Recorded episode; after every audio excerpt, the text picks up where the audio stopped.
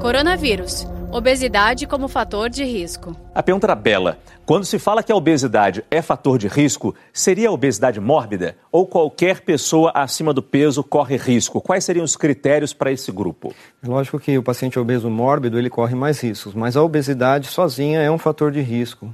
Márcia, tem o sopro no coração. Entra no grupo de risco para o coronavírus?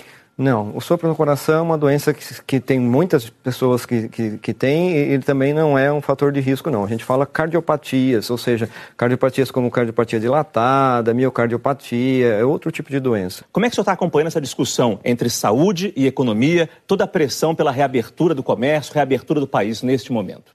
Olha, eu acho que essas coisas têm que ser equilibradas mesmo. Não, né? não vamos poder manter para sempre esse isolamento, né? Isso não pode ser acontecer, mas, mas não pode liberar de uma vez sem, sem nenhum critério, porque nós vamos ficar sem, sem médicos, sem hospital, sem condição de atender a população brasileira. E vamos ter um grande número de mortes de pessoas que chegam no hospital e não conseguem respirar. Saiba mais em g1.com.br barra coronavírus.